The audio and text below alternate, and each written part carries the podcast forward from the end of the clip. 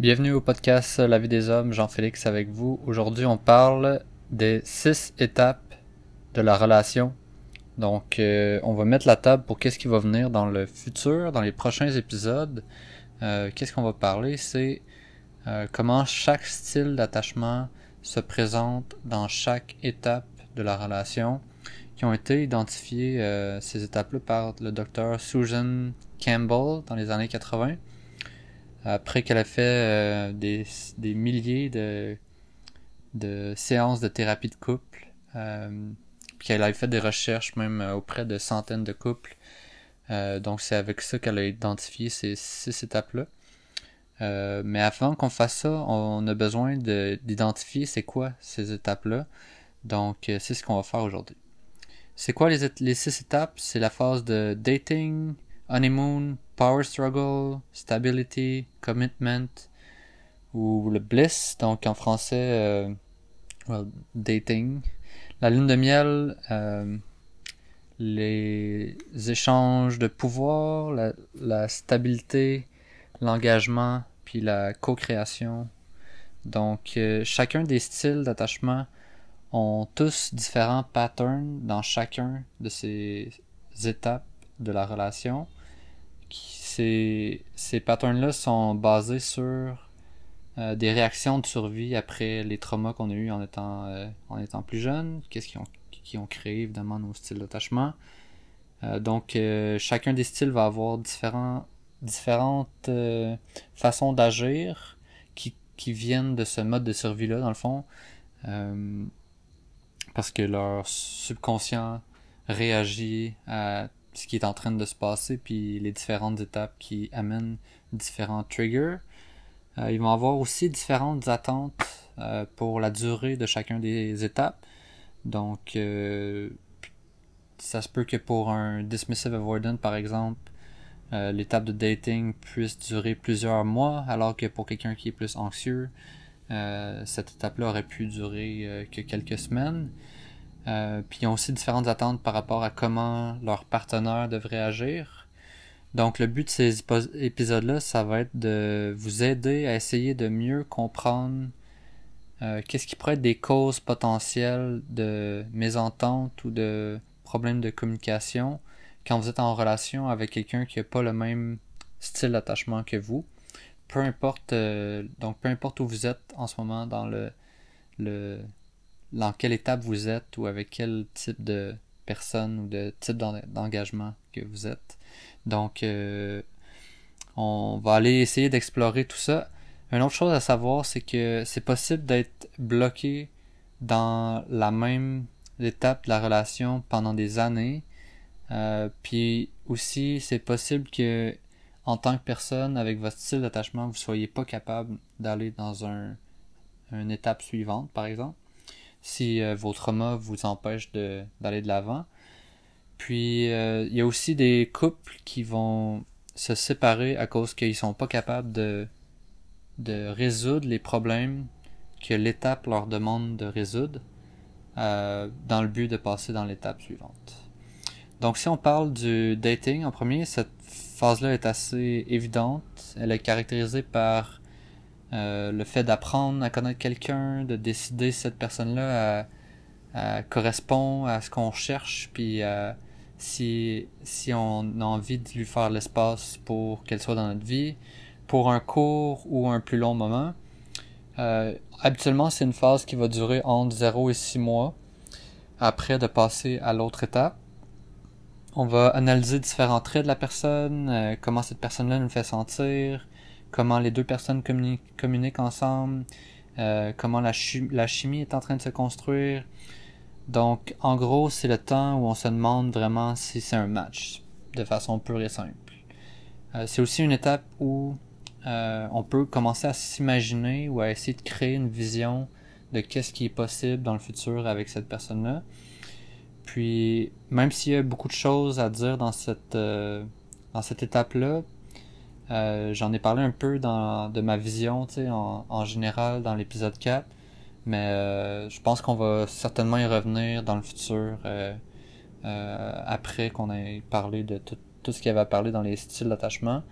on en parlera de façon plus générale. Donc ensuite, la prochaine étape, c'est l'étape honeymoon, donc lune de miel. c'est une phase qui va durer entre 6 mois et 2 ans en général. Une phase où on, on dit que l'amour est aveugle, donc où on va essayer de on va mettre l'emphase sur les, les choses qui sont similaires, puis on va minimiser les différences, puis on va essayer d'éviter le, le conflit en général en premier. Euh, c'est dans cette phase-là que c'est le temps de créer un lien vraiment plus sécure. Puis en général, qu'est-ce qui va se passer? Euh, c'est que votre vie elle va être centrée autour de votre relation. Donc euh, ça pourrait vouloir dire que vous voyez moins vos amis ou que vous avez un peu moins d'espace pour vos activités régulières, par exemple. Puis tout ça dans le but que l'attachement, se crée. Puis que dans le fond, l'attachement, c'est, de construire la confiance sur laquelle la relation est basée. Euh, un des risques, c'est de devenir un peu addict à tous les hauts de la phase de lune de miel, puis que vous évitiez le conflit à tout prix, puis que vous ne parliez pas des choses que vous devriez euh, discuter, comme les différences dans la vision euh, ou d'autres euh, menaces potentielles à la relation, par exemple. Mais quand on, quand on évite ces discussions-là, ben il y a des sentiments ou des émotions qui sont qui sont refoulées ou qu'on enterre à l'intérieur de nous. Puis ces émotions-là, des fois peuvent ressortir d'une autre façon, euh, puis d'une autre forme, mais que dans le fond, c'est relié à ce qu'on n'a pas affirmé. Euh, cette phase-là est vraiment euh, toute centrée sur créer de la sécurité et de la confiance pour que l'autre étape, dans l'autre étape qui est le power struggle, euh, vous puissiez vraiment vous montrer euh, dans toute votre votre authenticité avec toute la noirceur que ça peut amener. Donc le power struggle, c'est euh, disons l'échange de pouvoir ou la lutte de pouvoir. Euh, une fois que le lien de, de confiance puis d'attachement a été créé, puis qu'il y a une vision commune, mais ça met la place à commencer à gérer les différences et puis euh, vraiment mettre sur la table c'est quoi les choses qui vous dérangent? Puis qui sont importants de d'adresser ou de discuter? C'est aussi un point euh, que, dans le fond, tu c'est possible que vous ayez été attiré par quelque chose au début, puis que maintenant, cette chose-là qui vous attirait, ben, elle vous repousse d'une certaine façon. Puis c'est une des raisons pourquoi il y a beaucoup de relations qui se terminent dans cette phase-là, parce que c'est une étape où est-ce qu'est-ce qui vous dérange?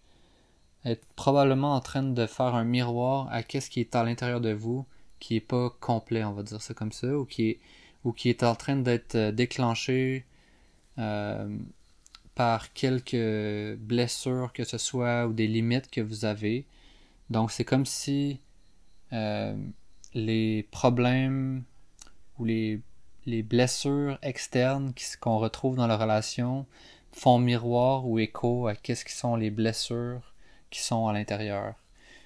Donc, euh, par exemple, euh, disons un cas, euh, un cas un peu, cliché d'une femme qui, a besoin de beaucoup de tendresse et d'un homme qui a beaucoup besoin d'espace et d'autonomie. Ben, quand au début l'homme admirait la tendresse et la délicatesse de la femme, ben, et que la femme, elle, admirait l'indépendance et la stabilité de l'homme, ben, durant la phase de lutte de pouvoir, il y a des besoins qui sont pas comblés, qui vont faire, refaire surface, puis qui vont avoir euh, le besoin d'être euh, discutés ou d'être euh, mis à jour par les deux partenaires. Puis ceux-ci vont avoir à concilier ou à négocier pour essayer de trouver un terrain d'entente qui va euh, répondre aux besoins de chaque partenaire. Puis ils vont avoir besoin de se regarder chacun aussi euh, dans le miroir parce que ils vont devoir affronter leurs limites qui viennent directement de leur trauma puis de leur enfance finalement Donc c'est vraiment une, une, bonne opportunité à cette étape-ci de guérir les, euh, les blessures d'enfance, c'est sûr. Puis ensuite va venir la, phase de stabilité. Donc la phase de stabilité, euh, c'est complètement euh, orienté vers prendre ses propres responsabilités pour ses propres côtés de noirceur ou ses propres défauts ou ses propres blessures. Donc quelqu'un pourrait dire je suis un peu trop dépendant, euh, je j'ai un besoin de plaire aux gens, puis euh, toutes ces choses-là, euh, ben je dois réaliser que c'est à moi d'apprendre à me nourrir moi-même, à me donner de l'amour, à, être bien seul, puis à, vraiment apprécier mon temps seul, puis d'apprécier mon indépendance. Donc, euh, les dangers ou les risques, c'est de rester dans l'évitement de conflits dans cette phase-ci. Donc, euh, si vous avez des conflits, puis qu'on vous faites juste les éviter, ben vous restez pris dans cette phase-là. Donc, la, la, phase de stabilité, c'est vraiment de transformer profondément les triggers qu'on avait dans une opportunité d'apprendre à accepter cette partie-là ou ces parties-là de vous qui souffrent.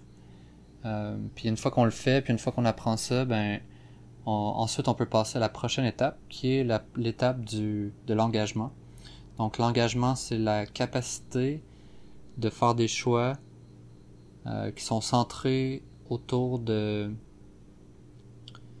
de délaisser ou d'abandonner ou de d'accepter que certaines choses euh, ne sont pas ne seront pas possibles dans cette relation là pour apprécier les choses qui à, laquelle on donne vraiment beaucoup de valeur dans la relation avec la personne qu'on est présentement mais c'est vraiment d'accepter qu'il y a certaines choses qu'on n'aura jamais dans cette relation là donc c'est là, c'est dans cette phase-là qu'on va rentrer dans l'engagement profond. C'est une phase où le langage aussi peut changer parce que puisque maintenant vous acceptez les différences et les défauts euh, profondément de, de, votre partenaire, ben quand il y a une personne qui est triggered ou déclenchée dans ses émotions, ben l'autre personne va être là pour la rassurer calmement, calmement parce qu'elle est vraiment au fait, puis elle connaît vraiment bien son partenaire, puis elle sait que dans le fond, ses limites puis ses problèmes ben sont pas nécessairement dirigés vers elle. Euh, donc c'est dans un état d'engagement comme ça que ça va se produire. Le danger c'est que vous focussiez trop sur votre relation parce que vous sentiez que votre bulle est vraiment forte. Puis dans le fond c'est que vous oubliez qu'est-ce qui est supposé venir ensuite. Dans c'est que euh, vous allez ouvrir votre relation sur le monde dans la prochaine phase qui est la phase dite de co-création. Donc, euh, tu sais, en tant que personne, si vous êtes chanceuse, vous pouvez trouver votre euh, calling ou votre X ou votre euh, votre appel ou votre vocation. Ben, la prochaine étape en tant que couple, c'est la même chose. Donc, c'est c'est à propos de trouver son calling en tant que couple. donc, c'est l'étape où euh, vous allez prendre les talents d'une personne et les talents de l'autre, puis vous allez utiliser ça pour redonner au monde, euh, que ce soit par euh, en faisant une entreprise, des événements sociaux, en construisant des choses. Ça peut être vraiment n'importe quoi, puis que vous ayez du fun en le faisant, ce qui est à peu près le rêve, mais qui n'est pas une réalité qui est partagée par nécessairement beaucoup de couples. Donc pour finir cet épisode-là, je vais vous laisser avec euh, une euh, citation de Suzanne, qui Suzanne le docteur euh, Campbell, qui parle des relations, du but ultime d'une relation. Donc becoming one with something beyond yourself is a spiritual process. Donc devenir un avec quelque chose de plus grand que vous est un processus spirituel. Alright, donc euh, maintenant que ça c'est fait, on peut passer euh, à la prochaine étape qui est la description de chacun des styles dans les six étapes de la relation. Super, bonne journée à tous!